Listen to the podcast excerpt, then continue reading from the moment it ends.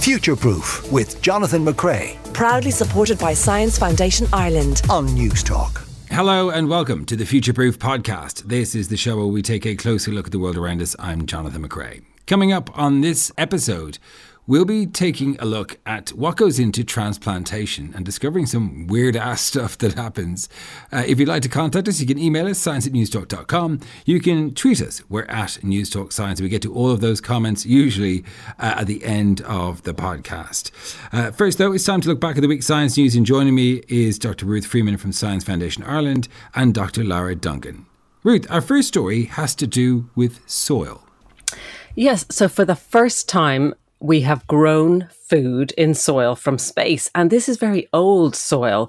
It's actually soil that was brought back from the moon from the Apollo missions between nineteen sixty-nine and nineteen seventy-two.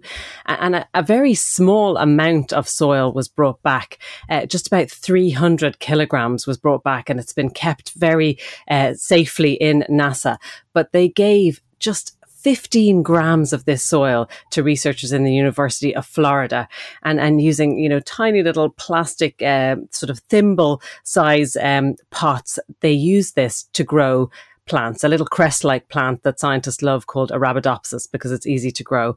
And, and to their amazement, and I was amazed as well, after a couple of days, the seeds in the moon soil sprouted and grew uh, really just as well as the little control experiment. So we have been growing plants in space for decades, right? I mean, bringing Earth soil to space, it's not a problem. But um, this is the first time we've been able to grow something in soil that didn't come from the Earth. Are, are we in any way surprised by the fact that the plant well, can grow? I mean, when I first read it, I was incredibly, because soil is incredibly complex. And while, you know, mostly soil is made up from weathered rocks, there's a huge amount of material in it that is organic. So from dead, decayed plants, and it's full of microbes and fungi and insects and worms.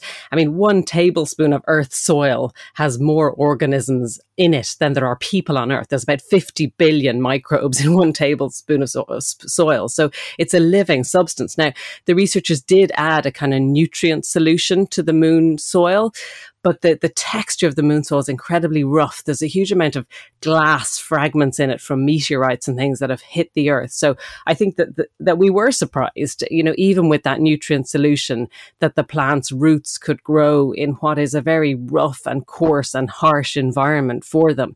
Now, now, even though they did grow, they didn't thrive. So I think that's important to say. They sprouted very well, and after a couple of days, they looked fine. But about a week later, they were showing signs of stress, which again isn't surprising. There was probably, it's it's the way we would see plants reacting to very salty soil or places that there's high levels of metal or pollution. So it wasn't a perfect growth environment, but even the fact that they grew was a surprise. Sorry, uh, I had forgotten what soil was for the most part, which, which is, it, it, our soil on Earth is mostly, as you say, decayed plants. So uh, now I am surprised now that I remember what actually is in soil. I actually am surprised. Um, so like if we were to take, you know, uh, crushed up rocks here, which is essentially what we're talking about, and, and try to grow something in it, that would not be very easy, right?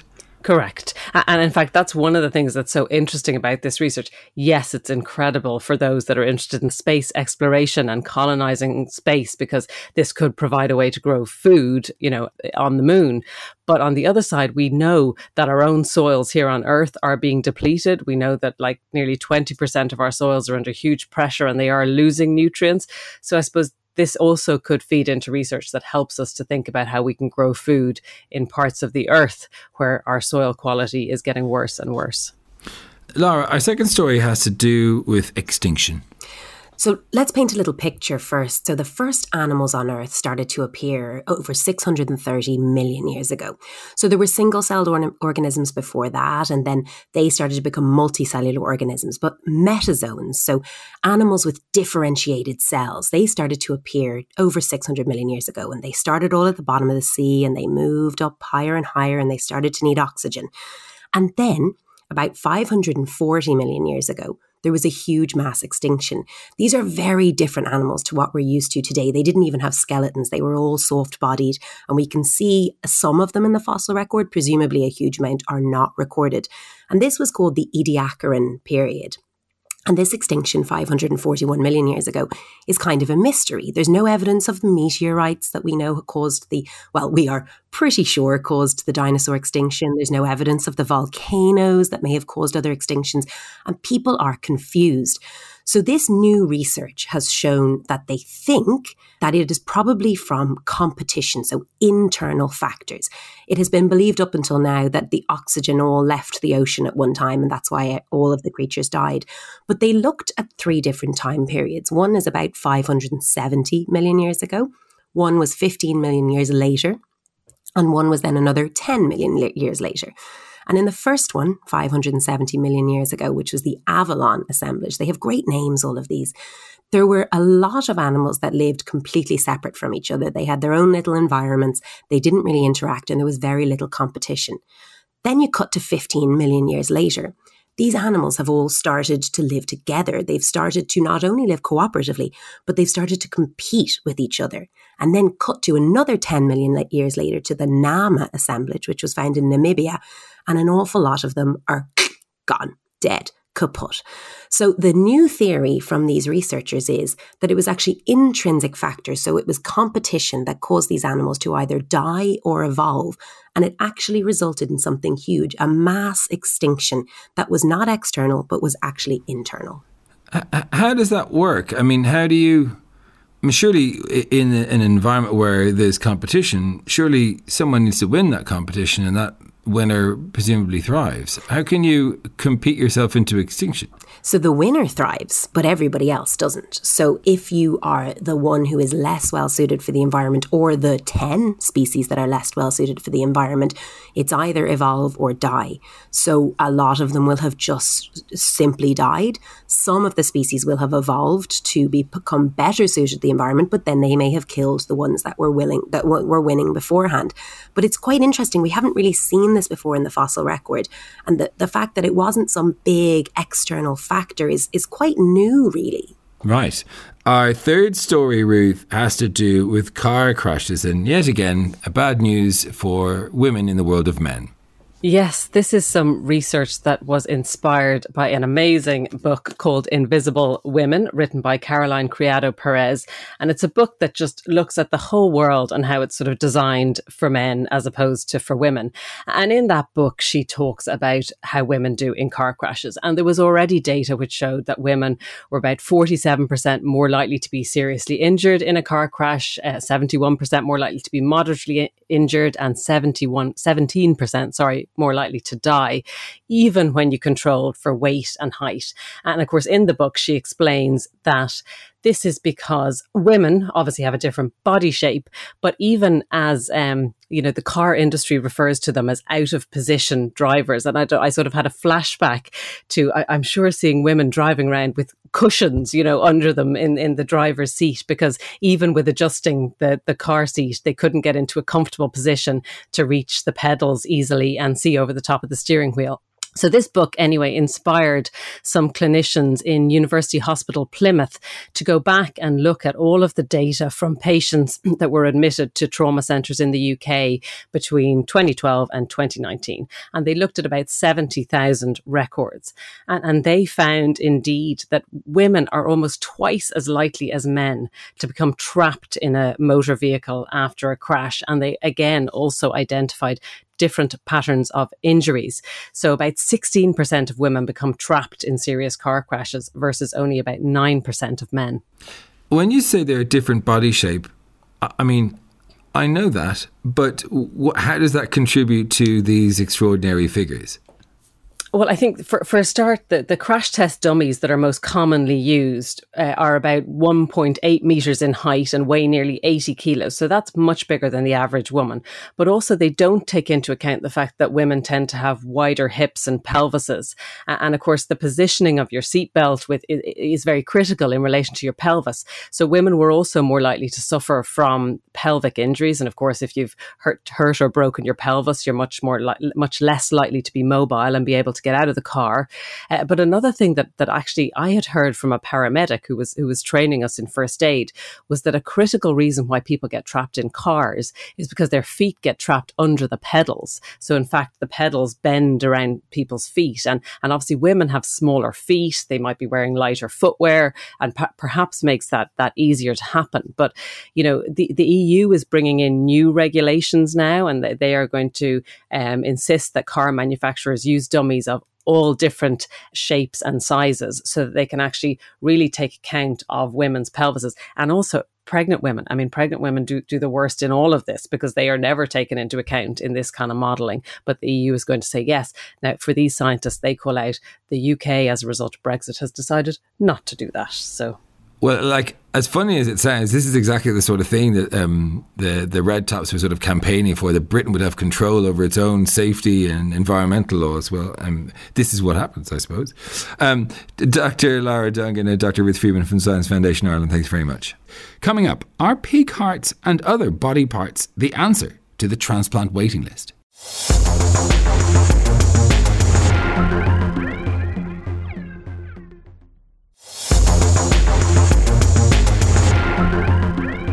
Now, it's a strange quirk of the human psyche that the amazing can become pretty normal in a very short space of time. The smartphone in your hand is a great example. To your great-grandfather, it might as well have been magic. Transplant surgery is another advance that we've become used to, but when you think about what's involved, it's incredible that such a procedure has become almost routine. And when, earlier this year, surgeons at the University of Maryland transplanted a pig heart into patient David Bennett, the boundaries of what was possible were broadened once again. So is there a limit to what we can transplant, and what other advances are coming down the line? And should we be embracing xenotransplantation? Well, Reza Motalebzadeh is head of the Centre for Transplantation at University College London. He joins me now. You're very welcome to the programme, Reza. Uh, as, as a transplant surgeon, do you work on a particular organ? Do you specialise in a particular organ, or can you transplant anything for anyone? Thanks, Jonathan. Thank you very much for inviting me onto onto your show and your program. Um, so I'm a I'm a renal transplant surgeon, and uh, as you said, I'm I'm uh, I'm an academic transplant surgeon. So I'm based at University College London, but also uh, my clinical work is is at the Royal Free Hospital, and my focus is on kidney transplantation. Although I've had training uh, when I was a registrar in um, liver and pancreas transplantation. We um, we can transplant a bunch of things, can't we? What is the list at these days? And are there certain things that are very difficult to transplant? Yeah, I mean, so so it's quite incredible, actually, the, the range of organs in it. And clearly, we're all appreciative of the donors who agree to donate um, and their families who, who agree to, to donate their organs, without which, you know, our, our specialty could not thrive and, and patients could not benefit from. So in terms of organs, there are both solid organs uh, transplants um, and soft tissue transplants. So in terms of the solid organs, the, the commonest ones are heart, lung, pancreas, kidneys. Um, some centres do, in the U K, uh, two centres do small bowel transplantation. Uh, and then there are the tissues, such as the corneal transplants. Uh, there are limb transplants. One centre in the U K is a, is a, has a specialist uh program in limb transplantation. You'd also heard in, in countries um, such as France and the U S A, there have been a series of face transplants. So, so quite a broad uh, range of, of tissues. Um, and of course, the commonest, you know, blood transfusions. I mean, you have to remember that blood is obviously quite an important organ. Mm. Uh, and that is a, a tissue which is, which is transplanted um, or donated rather um, on a daily basis. I was um, lucky or, or unlucky enough to witness a cochlear implant um, being installed in, in surgery. And it was one of the most disturbing things I've ever seen, because when we think about surgery, we often think of those delicate um, tools that are used um, lying down at the table. But actually, surgery can be quite a brutal thing when it comes down to it. Can you, can you take me through what you have to do to get to someone's kidney to transplant it?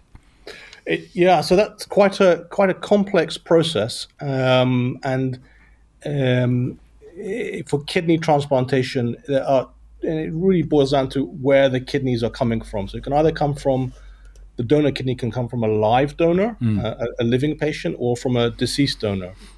And a live donor is a is a planned operation, um, and uh, a deceased donor transplant can take place any time of the day or night um, when an organ uh, becomes uh, available. And this is all under the auspices in, in the you know, U K under the N H S Blood and Transplant, which uh, matches donor organs to, to recipient patients. Mm. So what, for instance, at Royal Free, we have patients on the waiting list uh, for either a kidney or liver transplant, um, and um, N H S Blood and Transplant will allocate deceased donor organs as they become available to transplant uh, in, into patients at our centre. For kidney transplantation, there are twenty-three transplant centres in the U K, uh, and liver there are uh, there are seven. So um, it, it's quite a um, logistically very challenging process, because you have to coordinate teams to go to the donor hospital to um, what we call retrieve the organs from a deceased donor, and that has to be done very carefully and, and timely, so the organs are preserved in the best possible condition. Uh, and at the same time, on the recipient side, uh, we will call in a recipient. Again, it could be at any time of the day or night, they get that call to come into hospital to start the process uh, uh, and, and wait effectively for that donor organ to arrive uh, and for us to do the um, to do the uh, implant surgery. So, so what does the surgery entail then? Yeah, so uh, so so kidney transplant um, typical length is about three. Uh, in terms of the operating time, is about three hours. Uh, when the when the donor kidney um, arrives at the at the recipient center, uh, we take it out of its box. So it's a, it's packed in a in a in a box which has ice in it, uh, and the kidney's in preservation fluid, and it's designed to keep the kidney cold um, at four degrees centigrade. We inspect the kidney, make sure that it's it's transplantable. Um, it's we take a fat off the kidney to make sure that it cools down properly and there are no no potential lesions on the kidney that might uh, preclude uh, transplantation, and prepare the blood vessels um, in a way that makes the implant easier. And then that's all occurring whilst the patient, the recipient, is being put to sleep, and then uh, we start the operation. And there are three main joins for a kidney transplant. So a kidney has a, a main artery, a main vein, and a ureter, which is the tube that drains ureter, uh, that drains urine rather, from the kidney into the bladder. And we join those three tubes uh, accordingly. So um, the artery and vein are joined to an artery and vein in the groin, and the ureter to the bladder. Now, some kidneys are more complex. They will have more than one artery, um, potentially more than one ureter. What? Uh, and, Yeah, so so not every kidney has a single artery and single vein. Really? Um, as is shown in, in probably in, in textbooks at school, uh, it, you can have um, multiple arteries. I've seen kidneys with five arteries. Um, wow. Yeah, and that, that makes the the the, the implant uh, challenging to uh, because you have to do potentially separate what we call anastomoses or joins into the artery and, of the of the recipient. Do you, do you sort uh, of stick those tubes into one tube? Because presumably the, the if that's the donor um, mm. kidney and the recipient kidney hasn't got those those arteries, then you've got nowhere to put them. So, so I should sorry I should clarify that the recipient's own kidneys um, they're not touched. So um, the recipient will end up with an, yeah that's right. The recipient will end up with an additional kidney, uh, a third and, kidney. Yes, the third kidney. So we leave the kidney, they leave their own kidney um, in place because um, their own kidneys might be producing a little bit of urine, it might be contributing to a bit of renal function. Um, so it's not, not necessary to, to remove it. The other thing is that it, it increases the length of the operation uh, unnecessarily. And thirdly, where we put the kidney, the kidney, the, the, the transplanted kidney goes in the groin. So it actually sits in a different anatomical place to where your own kidneys are, which are sort of high up on your back. I'm sorry, why why why would you do that? Well, for, for a number of reasons. Actually, implanting the kidney in the groin is is technically um, uh, less challenging than putting a, a kidney back sort of in its original um, location. Okay. Uh, and the second, it also, where we put it, it, it sort of sits, what we call in this extraperitoneal plane, it sits outside the abdomen. And that allows us to potentially take biopsies or small samples of the kidney if we think um, the kidney is rejecting. Uh, so where it sits uh, is advantageous for, for, for a number of reasons. That's genius. Uh, that, uh, yeah, absolutely genius. The idea of, uh, well, it's it's actually tricky to get the kidney. Let's just stick it down here instead. Uh, obviously, yeah, obviously so, the wiring so, matches up then. Yeah, so, so so the wiring, as you say, doesn't. So you've got a main artery and, uh, and vein in the groin that you can connect to the kidney. And that gives its blood supply. And because it's down in the groin, it's close to the bladder, so that the, the ureter, the, the tube that drains the kidney, can be kept as short as possible uh, to drain into the bladder. Now, some patients, uh, when they're on their third or fourth kidney transplant, we we we, we have to find novel places. So some can go inside the abdomen, um, just below where their own kidneys are. Uh, and some some patients, some professional athletes who've had a kidney transplant, because they don't want to injure, reduce the risk of injury to their kidney, um, have, have their kidney placed inside the abdomen, uh, just below where their normal kidneys lie. So, um, sorry, um, uh, just another, I'm, I'm finding this absolutely fascinating, Reza. Okay. Yeah. Can you confirm that you, if you have a second or third kidney transplant, mm. you're just adding more kidneys? Yeah, so so there are two there are there are two ways. So if you've exhausted the space within your groin, so you put, you put one kidney on one side, another kidney on the other side, and now you're you're, you're potentially facing your third kidney transplant, uh, you you can put the kidney sort of what we call higher up in the abdomen, um, so not in the groin, um, ju- just below where your, your normal kidneys um, cu- come off. It, it's again, it's a bit more challenging operation, which is why we don't do it first time. We, we do it until we've sort of exhausted other easier options. Yeah, um, I can imagine. Uh, and, uh, yeah, so so those operations obviously take take a bit longer than three, than the standard uh, two and a half to three hours. So um, is a, a kidney transplant more difficult than, say, for example, an arm transplant? I mean, is there a lot more to connect with a with an arm when it comes to, you know, you've yeah. got your muscles, you've got um, yes. tissues and skin and all that? Is it a much more yeah. tricky procedure to do that? Yeah, so so uh, a limb transplant, you're not just transplanting arteries and veins, or joining arteries and veins to, to give a blood supply to the to the new limb, but also there are nerves that have to be rejoined to make the arm or uh, a limb functional, and that's that's a, another level of, of complexity. The, the the other transplants I've, I mentioned, things like heart, uh, uh, lung, liver. Uh, those are organs that go, um, that we call, to give the correct term, orthotopic. So they go in the place where they normally reside. So we have to take the old uh, heart or, or, or lung or, or liver out. And and those that, that makes that operation, those operations also um, uh, uh, more complex than, than a kidney transplant. I, I imagine yeah. in the case of a heart, you're talking about literally sawing the chest open, right? It's a that, yeah, yeah, yeah, yeah, that's right. That's yeah, unpleasant, yeah. yeah. yeah. So what about The, the the way we keep these organs preserved, because you talked about a bag of yeah. ice. Have we not developed anything a bit better than a bag of ice to, yeah. to keep to keep these organs alive? I mean, with a heart, yeah. isn't it ideal that that heart keeps on pumping and it keeps? Do we have no machines yeah. we can stick hearts onto to, to keep them going? Yeah, that's that, that's a great question. So so we do that. The, the organ perfusion technology has has been has there been remarkable advances over the last uh, decade.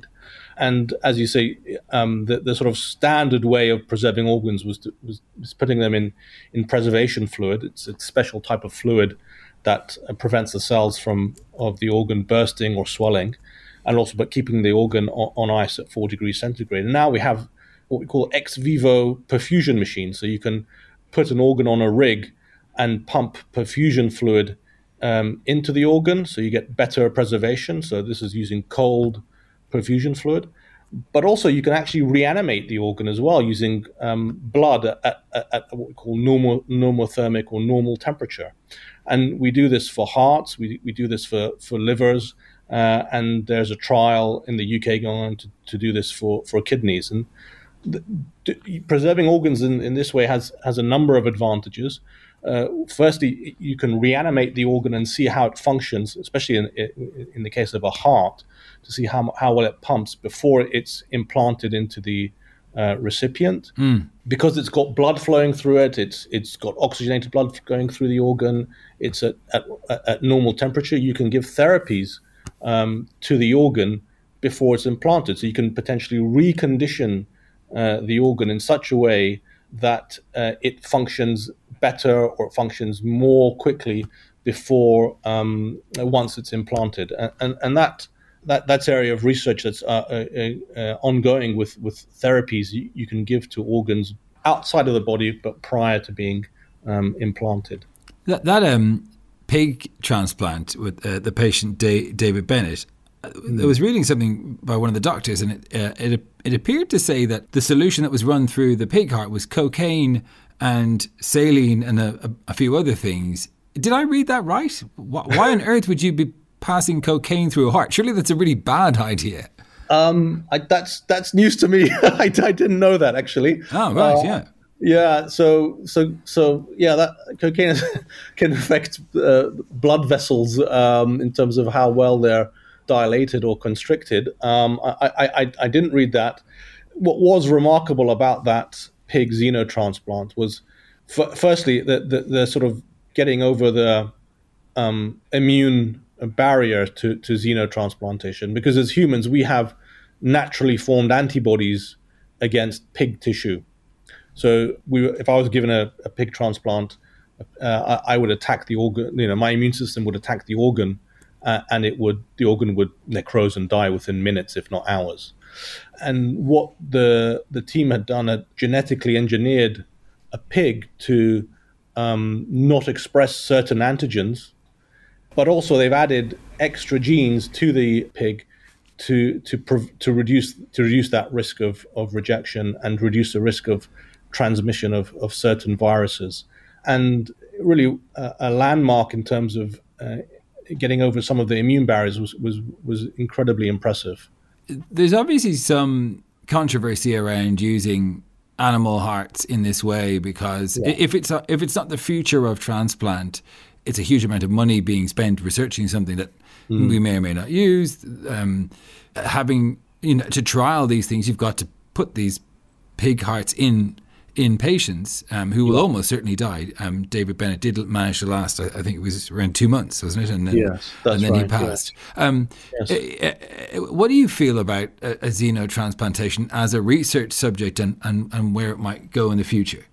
Yeah, I, th- I think that there the are lots of lots of issues around the, the ethical aspects. You'd have, you'd have heard also about the kidney transplants from pigs into um, uh, a man, and that was in someone who was who was brain dead, who uh, would not have benefited in any way directly from those kidney transplants, but the, the actual feasibility of doing that provided has provided a lot of useful information that we wouldn't have got from in, in any in any other way. Mm. It is, as you mentioned, incredibly expensive. I've heard figures of of a million dollars plus to rear a single pig, uh, this genetically engi- these types of genetically engineered pigs. Uh, and clearly, um, there's still a lot of research that needs to be done to see h- how the durability of these uh, of these transplants. Now, in, in the case of David Bennett, he was incredibly sick. He, he he wouldn't have survived much longer without a without a transplant. But it has to also focus the mind that you know there are other potential areas. There are other areas of research. There's there's organs which are not being utilized. Um, don- potential donors not being identified, which um, are, I would say, more realistic in terms of the short, short and medium term in terms of improving the, the sort of reducing the mismatch between patients on the waiting list mm. and to those needing um, uh, to the uh, or number of organs which are available. I remember reading about the, the first mechanical heart transplant. I mean, I suppose transplant is probably the wrong word, because the the, the The mechanical heart at the time was the size of a fridge. Yes. Um, uh, but uh, each of the patients that um, endured the extreme discomfort in, in many of those uh, subsequent experiments, they were mm. all, I suppose, putting their life on the line, knowing they were going to die anyway, you know, to advance research. And, um, yeah. uh, you know, much like uh, any donor, it's a significant sacrifice and, and a very noble thing to do.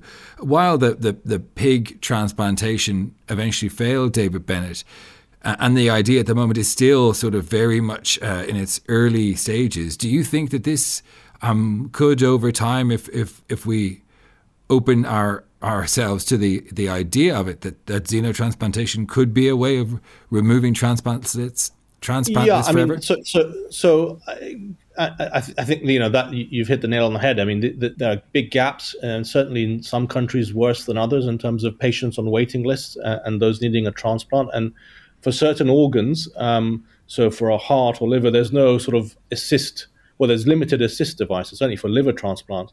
So uh, whereas with patients um, who have uh, kidney kidney failure, end stage kidney disease, they they, they can, there is dialysis, albeit is not as good in terms of replacing kidney function as a transplant. Th- th- there isn't this option um, for for patients who have severe liver disease, mm. um, and so uh, th- this is what's driven this type of res- th- th- this work and this research, and it's incredibly brave of the of the recipients who have agreed to do this, and that, that shouldn't get lost in, in any of any discussions. But there are clearly ethical concerns. Um, is it right to breed animals in such a way? We don't. We, we still don't know all the sort of uh, reasons behind his uh, that that patient's demise. That, that, that there was there was transmission of a of a strain of, of virus um, that's unique to to pigs. Um, again, right. uh, some of that mechanisms underlying. You know, how we could potentially get over over that um, transmission. Is it possible to again genetically engineer a pig without that virus? What are better treatments that we could, we have for that for that for porcine viruses? A, a lot of this is in its infancy, and not to mention you know uh, uh, how uh, the the sort of hemodynamic, the, the blood pressure loading of a heart in a pig is very different to that in in a human, um, and how that how that human how that heart can cope uh, in a different environment, we, we, we wait to be seen. At, at present, a kidney only lasts twelve to twenty years. And obviously, that, that's a long time. But why do they fail? And what is the next step towards permanent transplantation that acts as the original kidney might? Yeah, so there have been massive progress uh, in the last two decades in terms of how, how long a transplant survives. So So the, the the the figures were about ten to fifteen percent loss of of trans, a kidney transplant um, in the first year is now down to less than five percent, and that's that's because of better drug therapy to suppress the immune system. And one of the chief um, sort of one of the main Achilles heels of a, of a of a transplant is, is this rejection process, is this smoldering rejection process that is not completely controlled by. by the drugs, the medication uh, we give. And and those medications do have side effects because if you give too much immunosuppression, you, you, patients are at risk of getting infections and certain forms of cancer. So you have to achieve a certain balance. Uh, and some of the, the research that's been going on is to see, for, for instance, is seeing how we could use cellular therapies. So you would have heard maybe CAR T-cells or chimeric antigen receptor T-cells. These are special T-cells that are developed, um, uh, are engineered, Um, that have been used to to um, treat certain forms of cancer. Well, there are. We want the flip side of that. So there are certain regulatory cells that act as brakes on the immune system that you can potentially engineer um, and give that to patients at the time of a transplant. And it's potentially, you know, the the the the, the holy grail is to get tolerance so that you you tolerate the the uh, the organ. And you don't reject it by, by having this and potentially regulatory cells given at the time of a transplant. Um, so so this is really exciting work that, that that's ongoing. And then you know desi- designing better drugs, um, understanding the why rejection occurs. Um, my my team is looking at the role of the microbes in the gut that could be contributing to the immune response to um, uh, an organ transplant and whether actually manipulating the the axis between the gut and the immune system um, can can help um, improve the longevity of, of kidney transplants and reduce the side effects of the, the immunosuppression therapy. Very cool. Um, finally, what about artificial organs? Um, we did a piece a long time ago on Future Proof about left ventricle assisted devices, which uh, essentially are uh, like a, your, a replacement for your left ventricle, um, temporary, but uh, they assist with the pumping of blood uh, around your heart. Um, mm. In in in the story that we ran, the the, the heart didn't didn't have a pulse because it was a, a constant whir of a motor, um, and so uh, they were able to power it from from the outside. And I'm wondering, are there other types of um, electrical Uh, devices or um, multi-material devices that may one day replace and perhaps even outperform our organs, or is that just way too far, even for something as homogeneous as the liver, for example? No, it's it's not at all. Um, so so so there are uh, there's work using stem cells to develop a certain um, cell population. So the islet cells of the pancreas. And that's probably one of the first therapies we might see, um, uh, that you engineer new cells um, uh, from stem cells to, re- to to augment or replace organ function.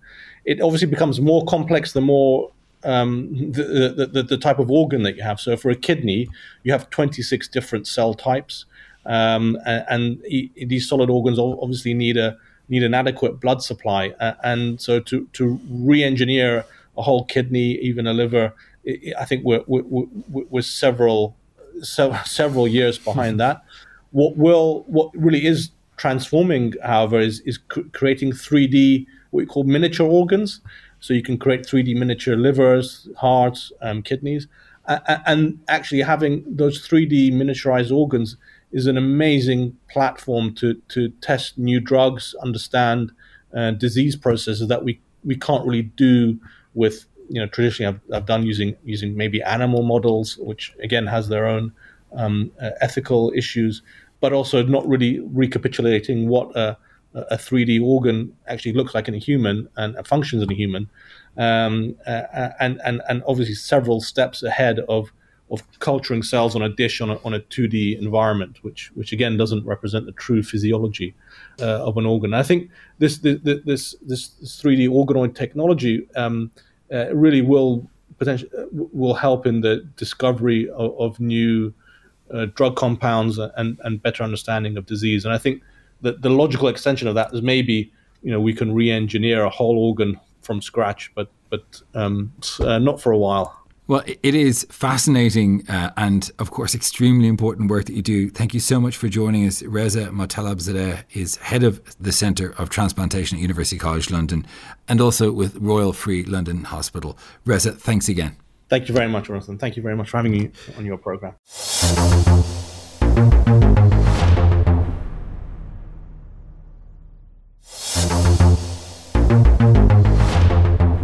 I have to say, I, I learned a lot about um, transplants and how weird medicine could be in that. Uh, I'd love to hear your comments, particularly if you've been the recipient or been a generous donor of a transplant. You can um, email us, science at newstalk dot com. Our producer, Aidan McKelvey, joins us to go through some of your comments from last week. Uh, have you ever given an organ to anybody? I have not. Are you surprised? Selfish man. Yeah, yeah. I, I just haven't been haven't been given the opportunity. You haven't been given the opportunity. I am an, I am an organ donor, so at some point at some that point I care not to think it, about, yeah, I don't. Yeah. I don't. I will be giving an organ, but I don't like to think about it just yet. Let's hope it's it's in the distant future. Yes. Apologies, that's my dog. He was he was agreeing wholeheartedly if it's distant future thing. um. So, uh, how are you? I'm pretty good. My mind is still blown about the kidney transplant being just like, have another kidney. Well, I mean, that's weird enough as it is, right? But then, like, if you get a fourth and the fifth, they just find various pockets in your body to keep sticking them in. I find that so odd. Like, you could have eight kidneys, you know, and, you know, like when you search for your keys, um, if you've lost them, like, you could be hitting kidneys all over the place. Yeah, and, and Reza seemed to say that, like, it could get to as many as, like, six or seven before you need to kind of actually consider taking one of them out to make space. It's, it's in that. I just never, I just never knew that. I just always assumed it was a one-for-one situation. I mean, it does make sense, obviously, because um, if you don't have to crack open someone's chest to give them something, that's that's better, right? Yeah. Well, also, like, if there's some, I think he said there was some, if there's some sort of function, which they all seem to have a, a little bit of function left, uh, it would just be there's no, re- no need function. to do it. Like, yeah, yeah. if you if you had like sixteen kidneys in all the little, you know, the little gaps in your in your, your body, it's like stuck everywhere. Anywhere you can put a kidney, stick one in there. Would you be able to just get like? Would you be able to just drink anything and feel no hangover the next day? Is that how it works? not that I'm not that I'm recommending this approach. Yeah. I need no, fifteen kidneys. I'm, I've got a stag this weekend. It always comes down to: is there a way I can drink more? The Irish way. Let, let's um, have a look then at some of our comments from last week. We we spoke to Will Kinney about what happened before the Big Bang. And that was really cool because I didn't know there was anything before the Big Bang. Turns out uh, there's, there's quite a bit. Yeah, and uh, also it turns out that there's a quite a bit I was just really surprised it's pretty much accepted, the multiverse thing. I just always thought that was... No, I think we're there. I think we're at the multiverse yeah. thing, um, which which is kind of cool. Um, I I love that fact about the world coming from something the size of a grapefruit to everything in known existence that we can ever see or measure in one trillionth of a second. Like, that is just... I love those. I love those good solid stats. I'm hoping yeah, you know, it's, it's remotely close. Yeah, and one thing that comes from that that's really interesting is we think that nothing can travel faster than the speed of light, which is true, but it's only that nothing can travel through space at the speed of light. If it's space itself, which it is in this case, it's going faster than the speed of light.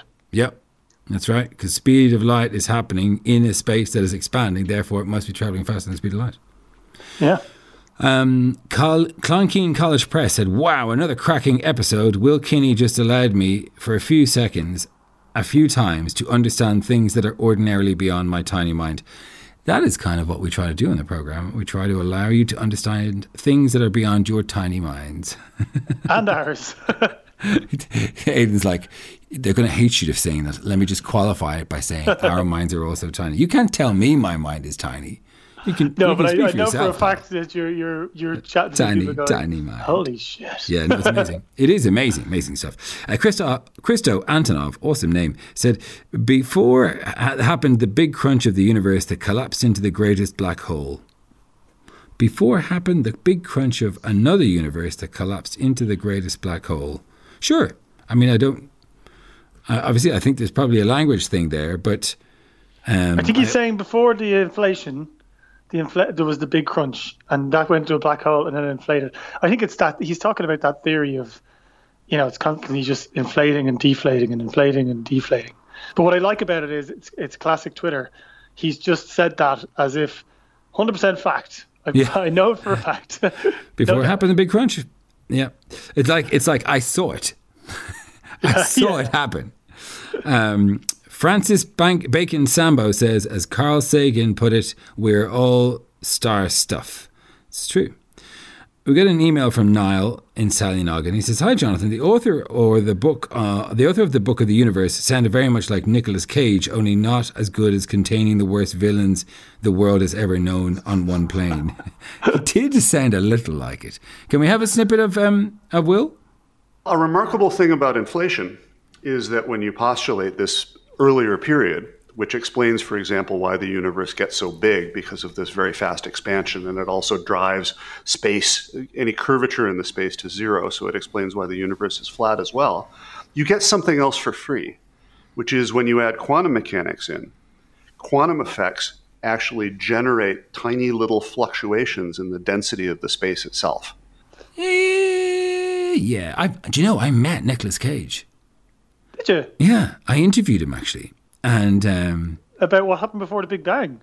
No, no, I interviewed him when I used to do this movie show called We Love Movies. Myself and Gordon Hayden made came up with this movie show, and what we used to do is we used to go to junkets and interview these very famous people, get on a red-eye flight, fly over the Dorchester in London, and interview these huge stars, and you get like seven minutes with them, and you have to kind of get something out of them that isn't just, well, in the movie I play this guy who does X, Y, and Z. You know, want something that's specific to you. And we, I mean, I interviewed so many amazingly huge stars, like, you know, Nicolas Cage and Will Ferrell and Oliver Stone and all that sort of stuff. And uh, Nicolas Cage was super intense, as you would imagine him to be. Sometimes you kind of, you know, you have a, have a persona of someone and you meet them and you think, oh, they're not quite like that. Like Chris Rock was a dick.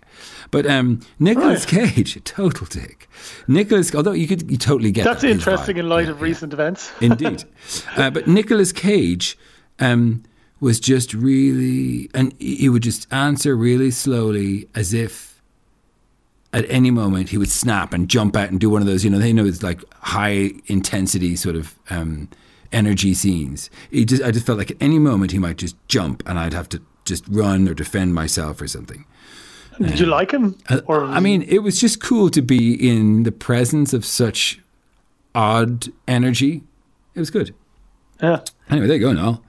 Um, we were talking about uh, C. difficile, uh, which is um, a worm. and uh, I was wondering, was C. difficile called C. difficile because it's difficult to get rid of?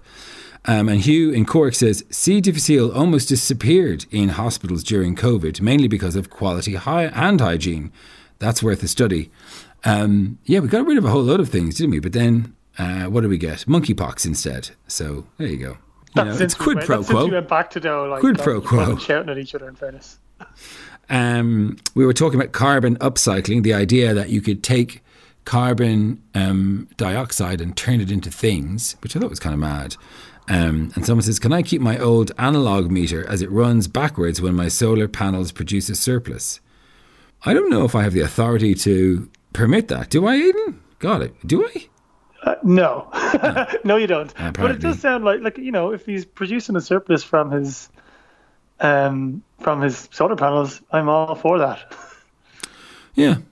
Okay. Look, you know, it, it, I mean, if it goes backwards, that's pretty cool. You need to get a, a little video of that. But no, I think analog is over, my friend. We are in the digital world. Look around you. Um, Joe ninety texted in. He says, hi, Jonathan. Love the show. And uh, this is in response to a thing we did on um, cold sores and COVID vaccines. Um, hi, Jonathan. Love the show, guys. I used to get cold sores every few months, but ever since I got the Moderna vaccine, no more cold sores for over a year now. A friend got the Pfizer vaccine and he still get cold, gets cold sores. So I'm wondering, are there uh, many other like me out there? Maybe I've discovered the cure for them. And then he has a confused face. Um, well, what we call that in uh, the scientific world, Joe, is a very small sample size. And so um, if you look at the sort of stuff that we had to put um, the current vaccines through, you're talking about like literally hundreds of thousands of people um, to, to find a pattern and, and be able to verify, yes, this does this in the body. You and your mate... do not a scientific study make, I'm afraid. I think you knew that. I think you knew that. I mean, I think it was a half half joke, half question. But um, two people don't tell you nothing, really. Yeah, there's a danger of co- danger of correlation there. I, th- I think actually our previous texter with his uh, hand washing thing probably is a more likely reason people are getting less cold sores. Could be, could be. Cold sores are herpes, aren't they? I believe they are, yeah. Are they the same herpes that you get from being friendly? I don't. I'm not qualified to answer that question, and I certainly wouldn't make any disparaging remarks. I that. hereby give you permission to answer that. uh, hey, listen, no judge here. Every every sinner has a future, and every saint has a past. That's all I'll say. Um, Karen Mellett wanted to text us in to say, just want to say, this time every Sunday is the best of News Talk. It's so interesting and a complete change from the weekday news that can't be repetitive and negative. Thank you, Jonathan, and News Talk. That was for us, yes? It wasn't Jonathan Healy or anything? No, that was for us. Oh, take that rest of News Talk, well, including will, the other shows I, I produce. It. I will take it.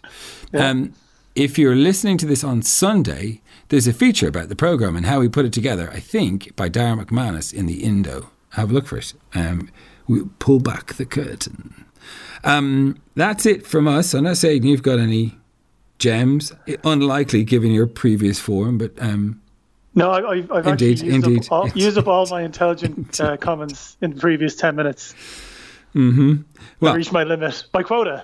Well, well, it, it, they've been great, and you've been great. Um, but let's uh, let's leave the audience on a high, shall we? Uh, Aidan McKelvey, producer, Simon Keane, Steve Daunt, and Jojo Cardozo. Thank you as always for putting together such a wonderful program uh, and allowing me to play my small part in it. I'm Jonathan McCrea. This has been Future Proof. If you liked the program, if you enjoyed this fascinating interview, let people know about it. Text and say, check this out. It's awesome. We would really appreciate you spreading the word of the Future Proof Bible. Until next time.